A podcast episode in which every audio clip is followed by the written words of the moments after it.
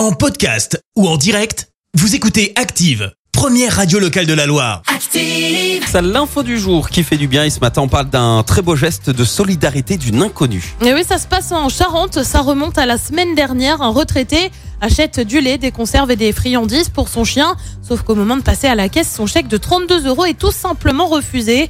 La caissière propose alors à l'homme de mettre des articles sur le côté, le temps qu'il aille chercher sa carte bleue.